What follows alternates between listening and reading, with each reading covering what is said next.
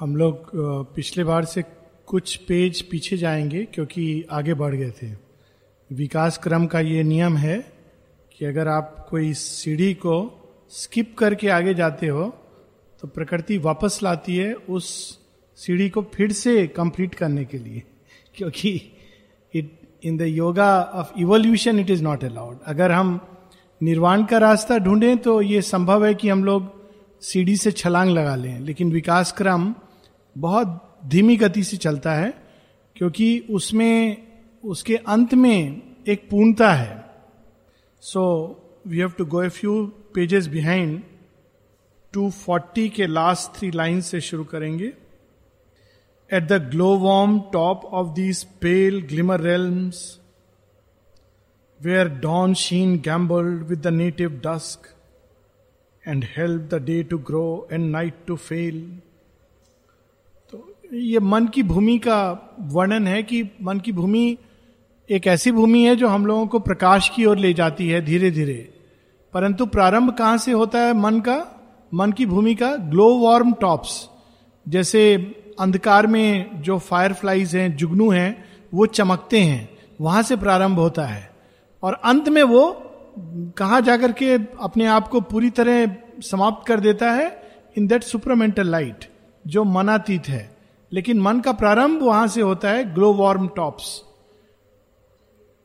Escaping over a wide and shimmering bridge he came into a realm of early light and the regency of a half risen sun out of its rays our mind full orb was born half risen sun intuitive mind है और उस intuitive mind full risen sun supramental truth है और half risen sun intuitive mind उसकी छटा उसकी raise उसकी रश्मियाँ उनके वो जब धरती को टच करती हैं तो उनसे हमारा ये जो मन है जिसके अंदर सीकिंग है पाने की चाह है यही मन का एक आ, मन आने के पहले आ, कोई जानने की इच्छा नहीं प्रकट होती है।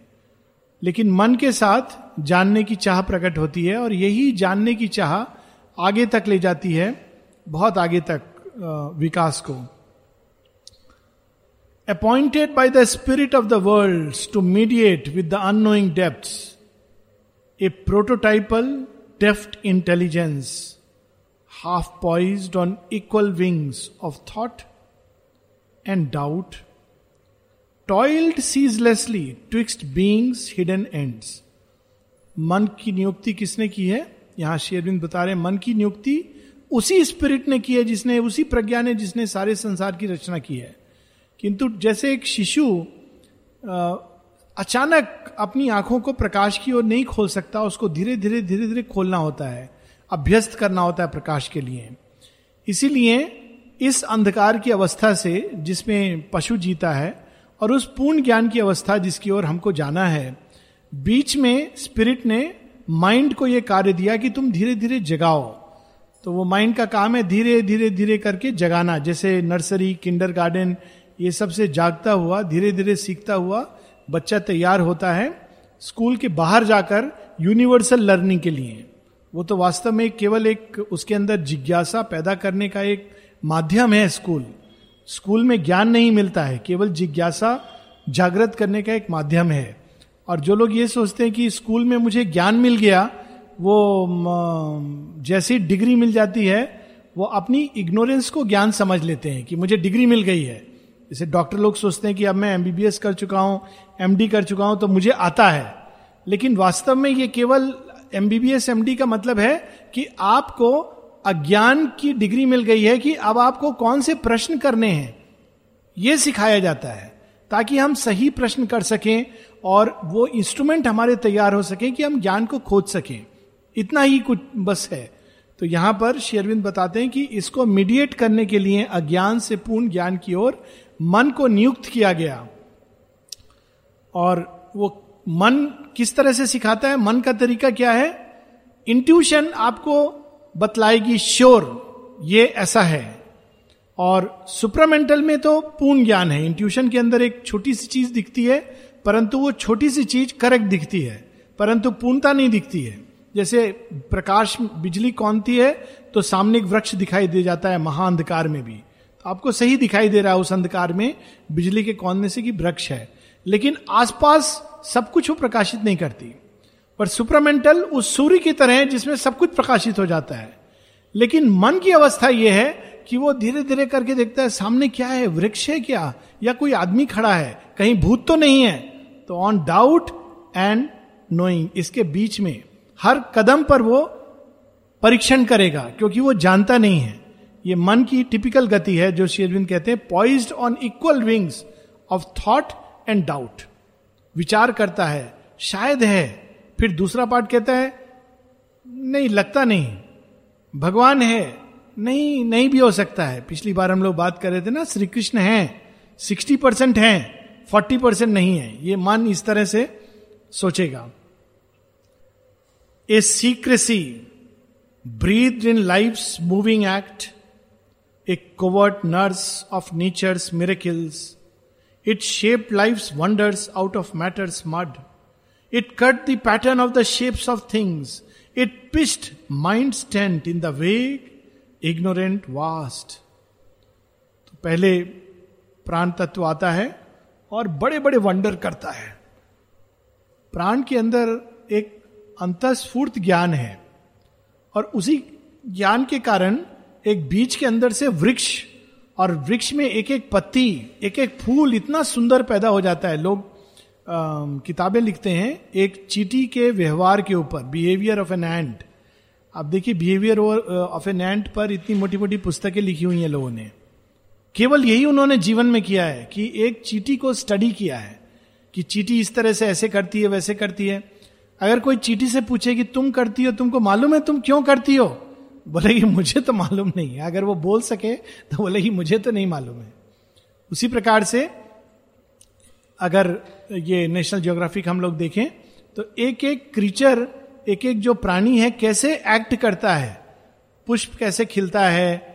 और वृक्ष कैसे पूरा बड़ा होता है सिंह कैसे शिकार के पीछे दौड़ता है, एक जो बाज है वो कैसे देखती है अपना बाज का उस दिन में देख रहा था, ईगल वो जब शिकार करती है तो उसका विजन ग्लोबल होता है, वो सामने भी देख पाती है, नीचे भी देख पाती है, स्पीड देख पाती है, और जब वो डाइव करती है नीचे मछली को पकड़ने के लिए तो उसकी एक एक गति इतनी परफेक्ट होती है यहाँ तक कि उसके जो क्लॉज होते हैं, जो पाँव, वो बिल्कुल उतना रोटेट करते हैं कि वो जब नीचे गिरे तो ना केवल मुख से, वो अपने क्लॉज से मछली को पकड़कर बाहर आ जाए। मतलब इतना परफेक्ट इंस्ट्रूमेंट और उसका उपयोग है। लेकिन अगर कोई ईगल से पूछे, तुमको मालूम है? तुमने कैसे सीखा? कहाँ से सीखा? तो बोले मुझे कुछ नहीं पता। तुमको मालूम है कितने एंगल पर रोटेट करना है? बोलेगी, मुझे नहीं मालूम है कितने एंगल पर रोटेट करना है। सब कुछ स्वतः स्फूर्त, वो ज्ञान है। तो नेचर, जब ये प्राण तत्व, ये सब मिराकिल क्रिएट कर देता है, तब वो क्या करता है? एक टेंट गाड़ देता है, उसमें मन को भेजता है। अब तुम स्टडी करो। यानी मेरे ही कार्य को अब तुम स्टडी करो और ढूंढो कि कैसे ये अद्भुत कार्य संपन्न होता है। A master magician of measure and device अब मन कैसे स्टडी करता है? वो ये सब देखेगा एक एक स्केल लेके आएगा और उससे माप करके देखेगा अच्छा ऐसे करती है, पंख को ऐसे करती है, ऐसे हम उड़ा सकते हैं हवाई जहाज़ को। मेजर एंड डिवाइस उसके लिए यही एक तरीका है। Has made an eternity from recurring forms and to the wandering spectator thought assigned a seat on the inconscient stage on earth by the will of this arch intelligence a bodiless energy put on matter's robe हमने पढ़ा हुआ है ये, मुझे ऐसा लग रहा है प्रोटोन एंड फोटोन ये सब पढ़ा हुआ है। Anyways we will probably skip तो मन के कारण ये जो बॉडीलेस एनर्जी है, प्राण तत्व, ये वैज्ञानिक बताते हैं कि जड़ तत्व के पीछे अगर हम जाएँ तो केवल एक एनर्जी है। तो एनर्जी रूप कैसे लेती है? मन के एक्शन के कारण। मन क्या करता है? अपनी पावर से उस निर्बाध गति को खंड खंड में डिवाइड कर देता है। ये बहुत जो फिजिक्स के विद्यार्थी हैं, वो बताएँगे बड़ा इंटरेस्टिंग चीज़ है कि जब लोगों ने भौतिकी में पता करने की चेष्टा की कि ये जो हमको दिखाई देता है, जैसे प्रकाश है या प्रकाश के अंदर जो खेल हो रहा है एटम्स का इलेक्ट्रॉन्स का तो इसकी गति किस तरह की है? कैसे वो बिहेव करते हैं? एक तरंग की तरह या एक पार्टिकल की तरह। तो उन्होंने एक बहुत अद्भुत चीज़ को पकड़ा। क्या पकड़ा? कि अगर तुम तरंग मान के चलो तो तुमको ऐसा प्रतीत होगा कि वो तरंग की तरह ट्रेवल कर रहे हैं। और अगर तुम ये मान के चलो कि वो पार्टिकल हैं तो पार्टिकल की तरह बिहेव करते हैं। एक साथ, एक ही चीज़, दो तरह से कर रही है एक्टिविटी और आपके देखने के नज़रिए से वो अपने आप को आपके नज़रिए के हिसाब से चरितार्थ करती है। ये नेचर का वंडर है कि एक इलेक्ट्रॉन कैसे मूव करता है, इस पर बहुत स्टडीज़ हुई हैं। तो मन क्या करता है? वो जो निर्बाध गति है, एक हम कल्पना करें कि जीवन का एक प्रवाह है और मन एक ऐसी चेतना है जो उसको जगह जगह रोक कर जैसे लोग वाराणसी में अस्सी घाट हैं, बहुत सारे घाट हैं। तो लोग अलग अलग कुछ लोग कहते हैं हरिश्चंद्र घाट में मणिकर्णिका घाट में जलाने से और हरिश्चंद्र घाट में शव को डाल देने से मुक्त हो जाता है। अब कोई अगर थोड़ा इंटेलिजेंट होगा तो पूछेगा, हरिश्चंद्र घाट इधर में है, बगल में इसके एक दूसरा घाट है, इसके बगल में तीसरा घाट है, नदी तो एक ही है, आप मतलब यहाँ से अगर चार कदम दूर बहा देंगे तो क्या मोक्ष नहीं मिलेगा? तो it is the same thing मन खंड करता है, ये भूमि ऐसी है, ये भूमि वैसी है। वास्तव में एक ही गति है। जो गंगा वाराणसी में बह रही है, वही गंगा दूसरी जगह भी बह रही है। अगर गंगा में ही नहाने से पुण्य मिलता है तो कहीं पर भी इट शुड बी वैलिड यही चीज़ तो कबीर ने कही थी ना, उन्होंने अपना जब विल लिखा कि मैं कहा मरूं तो वो तो बड़ा रिवोल्ट किया था उन्होंने संसार की सामाजिक कुरुतियों के प्रति। तो उन्होंने एक जगह, जैसे वाराणसी को कहा जाता है कि काशी में जो मरता है, स्वर्ग जाता है सीधा। और वैसी एक जगह है, मैं भूल रहा हूँ एग्जैक्ट नाम, शायद मघई या ऐसे कुछ नाम है। मगर, ऐसे।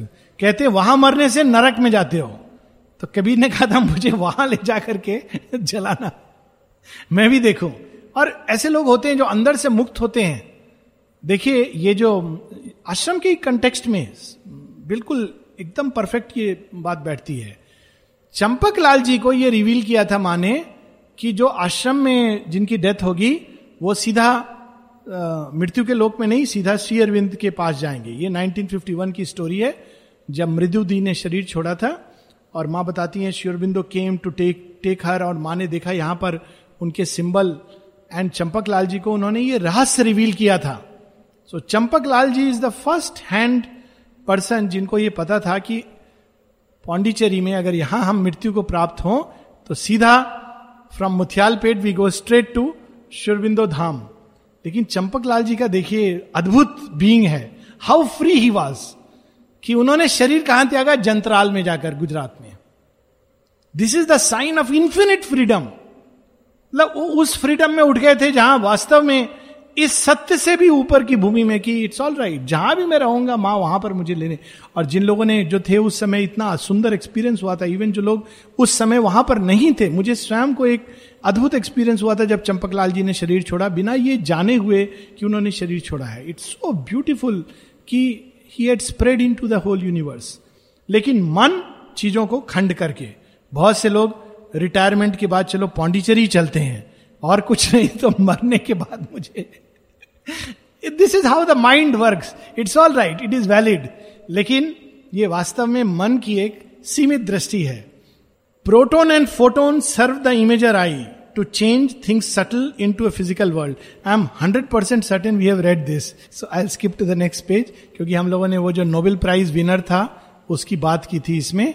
कि हम लोगों ने जो गॉड पार्टिकल ये सब की बात कर रहे हैं श्योर बिंदु ने बहुत पहले ये माइंड के एक्शन के कारण वो चीज़ इस तरह से प्रतीत होती है, मानो वो पार्टिकल है। और अगर हम माइंड से ऊपर की चेतना में जाएँगे तो वो पार्टिकल नहीं दिखेगा, एक चेतना की एक सूक्ष्म गति दिखेगी। और ये भी विज्ञान में, फिजिक्स में आ गया है, अब स्ट्रिंग थ्योरी के नाम पर कि ये पार्टिकल्स वास्तव में हैं या नहीं है। किसी ने उन पार्टिकल्स को देखा नहीं है। ये केवल एक दृष्टिकोण है जो मैथमेटिकली करेक्ट है। तो ये सब हम लोगों ने पढ़ा है। नेक्स्ट पेज वाला नहीं पढ़ा है। ये मुझे याद है। इन दोज ब्राइट रेल्म्स अब हम पेज 243 पर आ गए this is where we had not read in those bright realms our mind first forward steps ignorant of all but eager to know all. Its curious slow enquiry there begins ever it searching grasp of shapes around ever it hopes to find out greater things तो ये मन का जो पहले steps कैसे होते हैं, बच्चा सबसे पहले क्या सीखता है? हाथ से पकड़ करके किसी चीज़ को महसूस करके वो जानता है। सबसे पहली चीज़ जो अवेकन करती है, जिसके एक्शन से मन कार्य करता है, वो है टच इसीलिए जो अंतिम चीज़ जाती है, जब देह त्याग कर रहा हो व्यक्ति, वो है टच तो कई लोग सोचते हैं कोमा में चला गया तो वो संज्ञाहीन है, ऐसा नहीं है. कोई सेंस काम नहीं कर रही होगी, आप पास जाके टच करो you will feel a response क्योंकि टच लास्ट में जाती है. और इसी कारण मनुष्यों को टच इतना अधिक उसका इंपॉर्टेंस है डॉक्टर लोग इतना दवाई दे देते हैं, मरीज़ डिससेटिस्फाइड होके आता है. माँ क्या करती है, बेटा, कोई बात नहीं। पुराने डॉक्टर लोग ऐसे करते थे। बेटा, कोई बात नहीं, सब ठीक हो जाएगा। सिर के ऊपर हल्का सा हाथ फेर देते थे। और उस टच से व्यक्ति को लगता था कि मैं ठीक हो जाऊँगा बिकॉज़ टच के अंदर वो पावर होती है। तो शेरविंद कहते हैं, मन ग्रोप करता है चीज़ों को, पकड़ करके समझना चाहता है, क्योंकि वो डायरेक्टली उसकी आँखें नहीं है। तो ग्रोप इस तरह से वो प्रारंभ होता है। Ardent and golden gleamed with sunrise fires, alert it lives upon invention's verge. Yet all it does is on an infant scale, as if the cosmos were a nursery game. Mind, life, the playthings of a titan's babe. इसको फिर से हम लोग बिल्कुल बच्चे की शिशु का शिशु कोई चीज़ पकड़ता है तो उसको लगता है वो जान गया तो पहले माँ को पकड़ेगा माँ तो माँ को पहचानने लगता है, फिर आँख खोलता है, सबसे पहले माँ को पहचानता है। लेकिन जैसे जैसे शिशु बड़ा होता है, इसको एक कदम और पीछे ले जाए। बड़ी सुंदर कहानी मैंने पढ़ी हाल में। हम लोगों के ऊपर अप्लाई करती है। दो बच्चे ट्विंस जो हैं, वो माँ के गर्भ के अंदर कल्पना करें, बात कर रहे हैं। तो एक बच्चा दूसरे से कहता है, ये क्या हम लोग को अंदर में महसूस हो रहा है? बड़ा शांति था, एकदम चारों तरफ़ से प्रेशर पड़ रहा है, क्योंकि डिलीवरी का टाइम है। कहते, पता नहीं, ऐसा लग रहा है हम लोग यहाँ से बाहर फेंक दिए जाएँगे। तो ये कहता है, हे भगवान, बाहर, ये तो बड़ा अन्याय है, कितने आज, अच्छे से हम रह रहे थे, बाहर पता नहीं क्या होगा। दूसरा कहता है, जो भी होगा अच्छा होगा। कहते, कैसे मालूम तुमको अच्छा होगा? मुझे तो लगता है, बाहर जाते ही हम मर जाएँगे।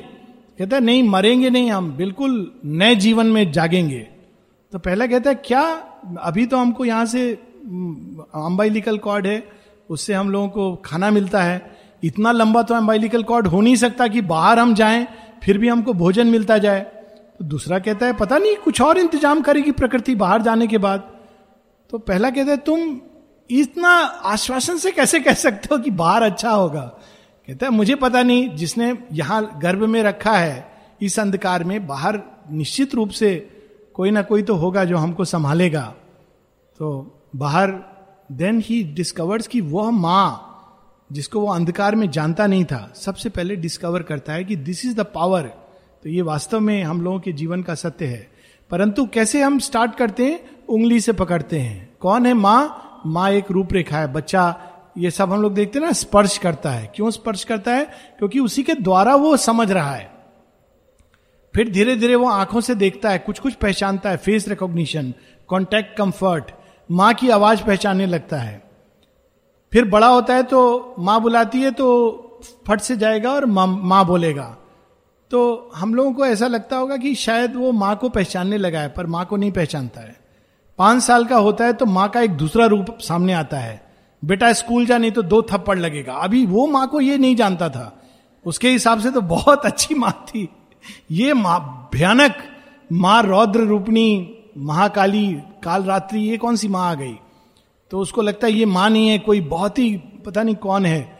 फिर धीरे धीरे वो देखता नहीं, ये भी माँ है, वो भी माँ है। ये एक्चुअल में साइकोलॉजी का बता रहा हूँ, इस तरह से डेवलपमेंट फिर आगे जाके उसकी चेतना में ये दोनों माँ को इंटेग्रेट करता है कि एक कठोर माँ है, एक नरम माँ है। फिर आगे चल के वो धीरे धीरे जब युवक किशोर अवस्था में प्रवेश करता है, कहता है, ये तो अज्ञान वाली माँ थी, ये तो अब इसका काम हो गया। अब मैं मैं इंडिपेंडेंट हूँ। फिर जब 25, 26, 30 का होता है उसको लगता था बस मैं और मेरा परिवार अचानक जब कोई कष्ट होता है अचानक माँ की याद आती है और फिर से महसूस करता है तब लास्ट में वो प्रतीत करता है कि ये सब तो मैं माँ को पहचानते ही नहीं था। माँ की पहचान केवल एक चीज़ से होती है और वो है प्रेम। That is the common thing in all of them और उस प्रेम का कोई कंपैरिजन नहीं है। तो उसी प्रकार से जैसे हम लोग लोग, लोगों से पहले मैं पूछता था कि माँ को आप लोगों ने देखा है तो ये बताते थे लोग, अभी भी बताते हैं। हम लोग तो देख करके अंधे रह गए, क्योंकि हम केवल उनके मानवीय पक्ष को देख पाए। लेकिन आप लोग बहुत भाग्यशाली हो कि आपने माँ का मानवीय पक्ष नहीं देखा। इसलिए आप डायरेक्ट कनेक्शन लगाते हो विद द डिवाइन एलिमेंट क्योंकि वो केवल बाहर से देखते थे, बाहर से देखकर समझ नहीं पाते थे। माँ अभी ऐसा कह रही है, माँ वैसा, माँ ने ऐसा कहा, माँ ने वैसा कहा, माँ बूढ़ी हो रही है, माँ, ये सब लोग कहते थे।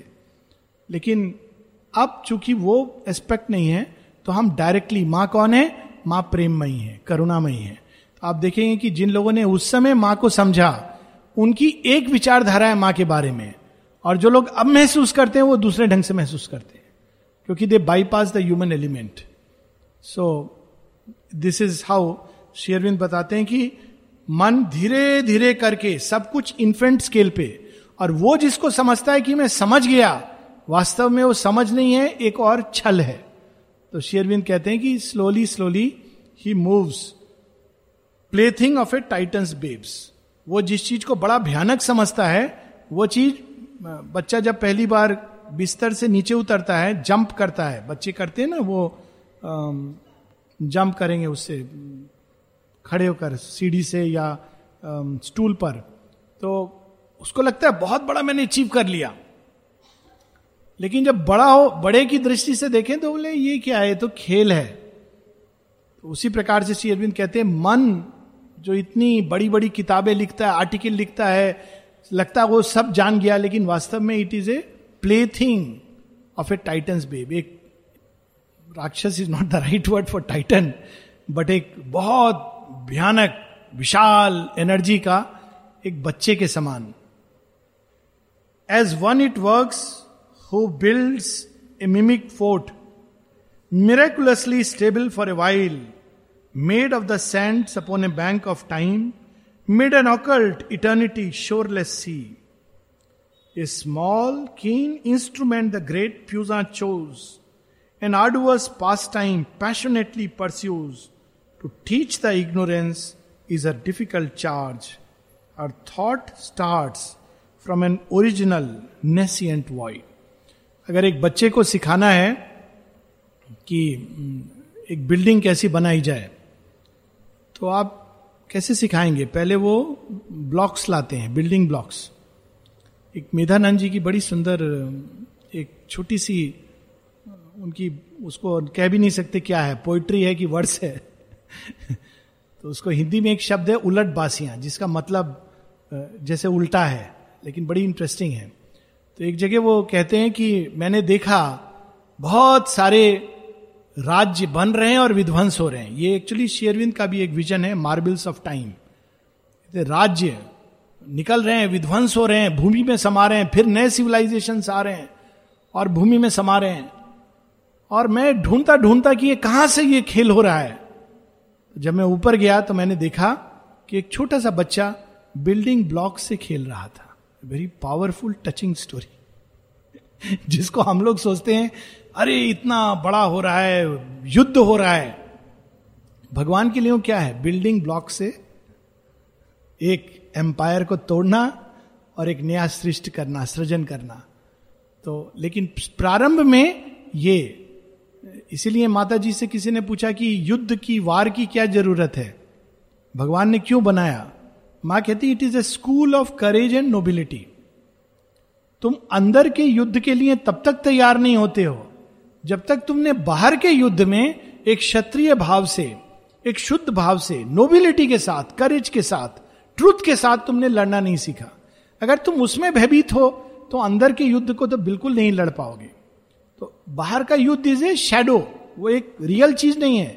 युद्ध दो भूमि पर लड़ा जाता है। दैट इज़ द गीता लेकिन पहले इंसान जब उसको टैकल नहीं कर पाता है तो अंदर का युद्ध कैसे लड़ेगा? तो जीवन के बाहर की सारी घटनाएँ are like play things nursery school में हम लोग को सिखाने के लिए। दो लोग अगर साथ में बिना लड़े नहीं रह सकते तो अंदर के हम पार्ट्स को कैसे हार्मोनाइज करेंगे? So this is the challenge given to us कि दो लोग पहले एक साथ बिना लड़े रहो। जब रह लेते हैं तो भगवान एक तीसरा ले आता है।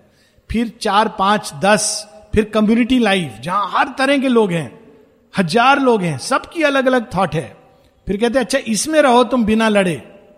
अगर रह सकोगे, तब तुम अपने अंदर के बींग को हार्मोनाइज कर पाओगे। सो दिस इज़ द ये भाव है यहाँ पर। Turning and what she teaches she herself must learn arousing knowledge from its sleepy lair मन का क्या काम है? प्राण और जड़ तत्व को सिखाना। सिखा के तैयार करना आगे के लिए। लेकिन कैसे सिखाएगा अगर वो स्वयं नहीं जानता? श्री अरविंद इस चीज़ को बहुत उनकी बात की राइटिंग्स है सुप्रामेंटल मैनिफेस्टेशन तो उसमें एक बड़ा इंटरेस्टिंग क्लू देते हैं। कहते हैं कि लोग सीधा सोचते हैं सुप्रामेंटल ट्रांसफॉर्मेशन शरीर का। पहले हम शरीर को कंप्लीटली मन के अधीन करना भी सीख लें तो बहुत बड़ी बात है। It is the first step मन की ऊर्जा शरीर के ऊपर पूरी तरह बलवती हो, कि मन अगर कहे यह तो शरीर उसको ओबे करे। मन कहे नहीं तो शरीर ओबे करे। इट इज़ वेरी डिफ़िकल्ट फिर वो जब तैयार मटेरियल को ऑफ़र करते हैं सुपरामेंटल चेंज के लिए प्लास्टिसिटी का उसमें मसाला ऐड करके तो बहुत अच्छा होता है। पर अगर वो तैयारी नहीं है, कच्ची सब्ज़ी को अगर हम बनाएँगे तो क्या बनेगा? इट वोंट कच्चा मतलब सड़ा हुआ, जो विकसित नहीं हुआ है। तो पहले वो विकसित होगी, तब उसको तेल में जब डालेंगे तो वो अच्छा सब्ज़ी बनेगा। But it must first blossom so mind के प्रभाव में life must first come for knowledge comes not to us as a guest called into our chamber from the outer world friend and intimate of our secret self it hid behind our mind and fell asleep and slowly wakes beneath the blows of life ज्ञान कैसे आता है हमारे अंदर शेरविंद कहते हैं, ऐसे नहीं आता है कि हम बोले, ज्ञान आ जाओ तो ज्ञान आ जाएगा. लाइफ के जब ब्लोज आते हैं तो आदमी सीखता है। धीरे धीरे सीख करके। तब वो तैयार होता है उस ज्ञान को प्राप्त करने के लिए जो पर्दे के पीछे मन के पीछे छिपा हुआ है। लेकिन मन उसको धीरे धीरे ज्ञान के लिए हम लोगों को तैयार करता है। सो so, ये किसी ने एक बार यही प्रश्न मुझे याद है। ये प्रसंग पहले भी हुआ है। किसी ने एक आश्रम के किसी वरिष्ठ साधक से पूछा कि मैं ये पढ़ रहा हूँ वो पढ़ रहा हूँ। फिर उसने कहा लेकिन ये सब पढ़ के क्या फ़ायदा? अगर मुझे भगवान ही पाना है तो उन्होंने कहा हाँ इसका क्या फ़ायदा है? पाना तो भगवान ही है। ये भूल है।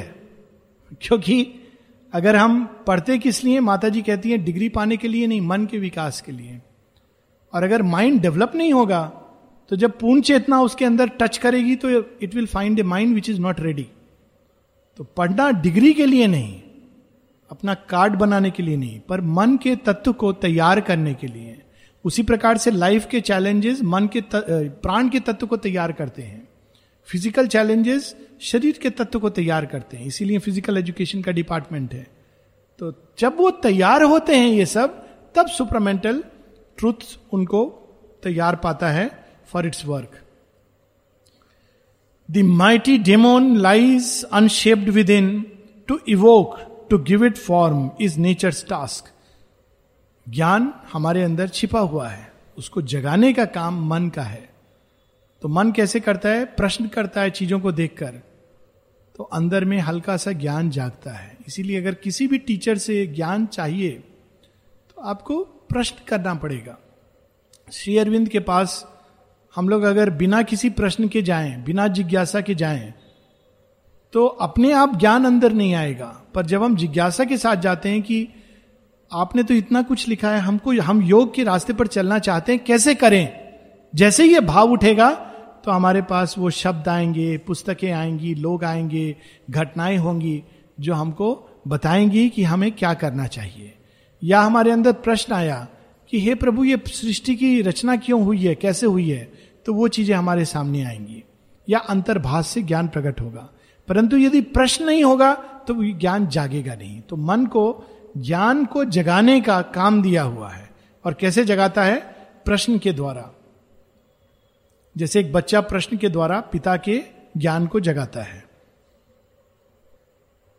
All was a case of the true and false mind sought amid deep mist of nescience it looked within itself but saw not God अब सब अंधकार के अंदर सच क्या है, झूठ क्या है, मन को नहीं मालूम। वो अंदर जाता है, देखता है क्या है, देखता अंधकार है। किसी ने कहा, भगवान है। भगवान तो दिखते नहीं है। अब देखिए, ये प्रारंभ है। उसने क्या एडमिट किया? भगवान शब्द को। फिर नेक्स्ट कहता है अच्छा भगवान है तो कैसा होता होगा? नहीं, भगवान तो ऐसा नहीं होता है। सेकेंड स्टेप ले लिया। थर्ड स्टेप मैंने सब अन्वेषण कर दिया, लेकिन मुझे समझ में नहीं आ रहा है भगवान क्या है। थर्ड स्टेप फोर्थ स्टेप में कहता है, सचमुच भगवान है क्या? फिफ्थ स्टेप में, भगवान क्या है? मतलब अब डाउट नहीं है। जिज्ञासा है, भगवान क्या है? तब भगवान कहते हैं, अब तुम तैयार हो मेरे पास आने के लिए। तो यहाँ पर पहले स्टेप में डिनायल वो डिनायल भी पहला स्टेप है जो ज़रूरी है। कंस की साधना यही थी। भगवान को डिनाई करते करते भगवान के पास पहुँच गया। क्योंकि वो हर डिनायल के साथ भगवान को एक कदम अपने पास लाता जा रहा था। रावण की भी यही साधना थी। रावण की अगर हम साधना देखें तो वो क्या थी? रावण का डिनायल ये था कि अगर भगवान सच में है, अगर मतलब ये मेरा एक एक तरीका है रामायण को समझने का। तो वो तो मुझे, उनको अगर मुझे मारना है तो तो मनुष्य रूप में भी मार देंगे, पशु रूप में भी मार देंगे। लेकिन मार नहीं रहे तो मतलब भगवान नहीं है।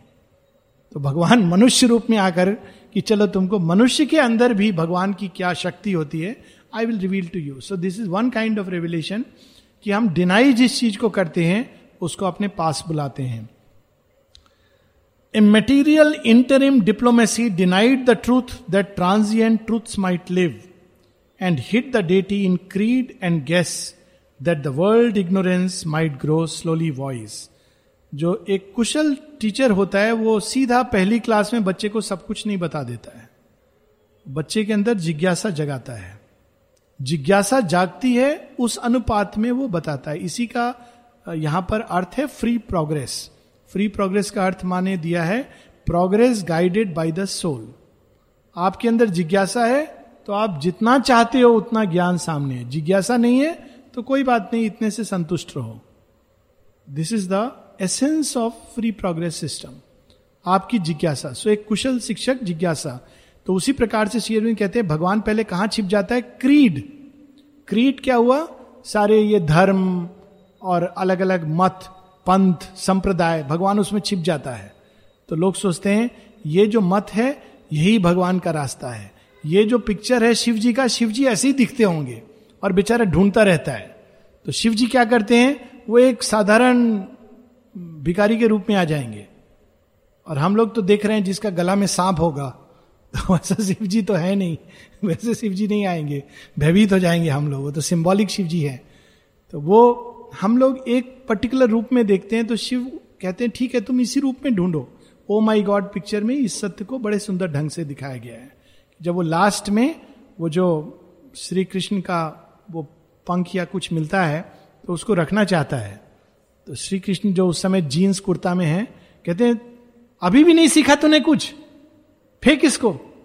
तो उसको फेंक देता है। That he enters into the utter freedom तो ये स्टेप्स हैं कि वो भगवान छिप जाता है क्रीड में और गैस में, कल्पना में, ताकि धीरे धीरे संसार का जो इग्नोरेंस है, उसको ढूंढ सके।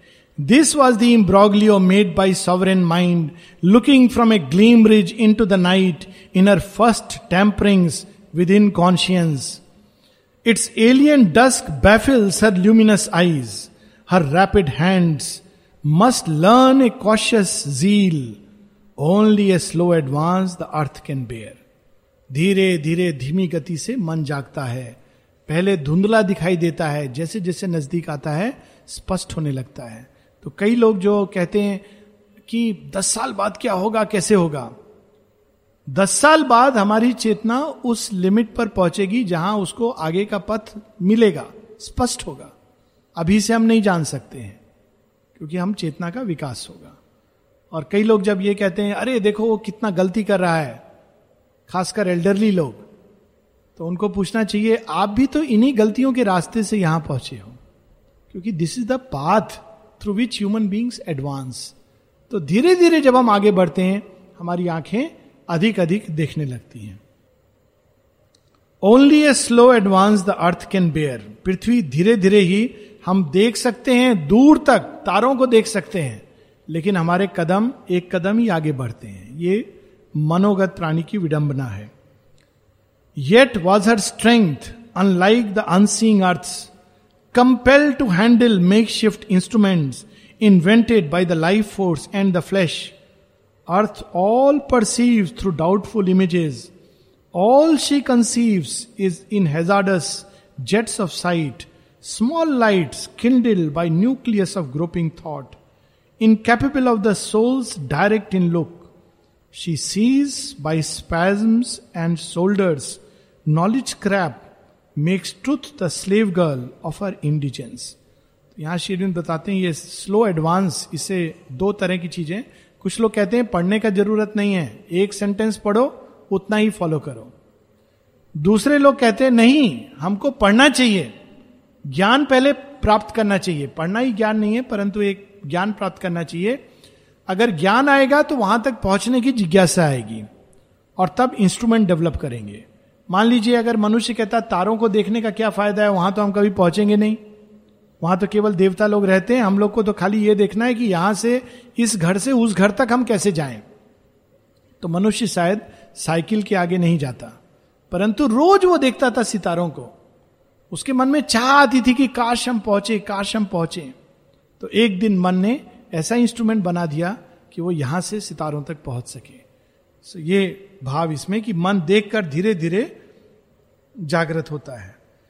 Expelling nature's mystic unity cuts into quantum and mass the moving all she takes the measuring rod her ignorance she takes for measuring rod her ignorance in her own domain a pontiff and a seer that greater power with her half reason sun wrought with in limbs but possessed her feel she knew by a privilege of thinking force and claimed an infant sovereignty of sight. यहाँ पर यह कि हर चीज़ को bits में करके मन समझना चाहता है। मन टोटल पिक्चर को नहीं समझ सकता है। अगर आप मन को बोलोगे, हाथी, अरे, विशाल, अद्भुत जीव, महाशक्तिशाली। जब चलता है तो धरती कांपती है। ठहरो ठहरो ठहरो, ऐसे नहीं। पहले बताओ हाथी कैसा होता है? तो बच्चे जब होंगे, हाथी के बारे में लिखेंगे तो क्या लिखेंगे? वो लिखेंगे, हाथी के चार पाँव होते हैं, एक सुंड होती है, एक पूंछ होती है। और अगर उसी बात को, अगर कोई ऋषि लिखेगा तो कैसे लिखेगा? कहेंगे, हाथी, वो तो चारों दिशाओं को रक्षा करता है, और वो फला फला देवता का वाहन है, और उसी में वो सब कुछ कन्वे कर देगा।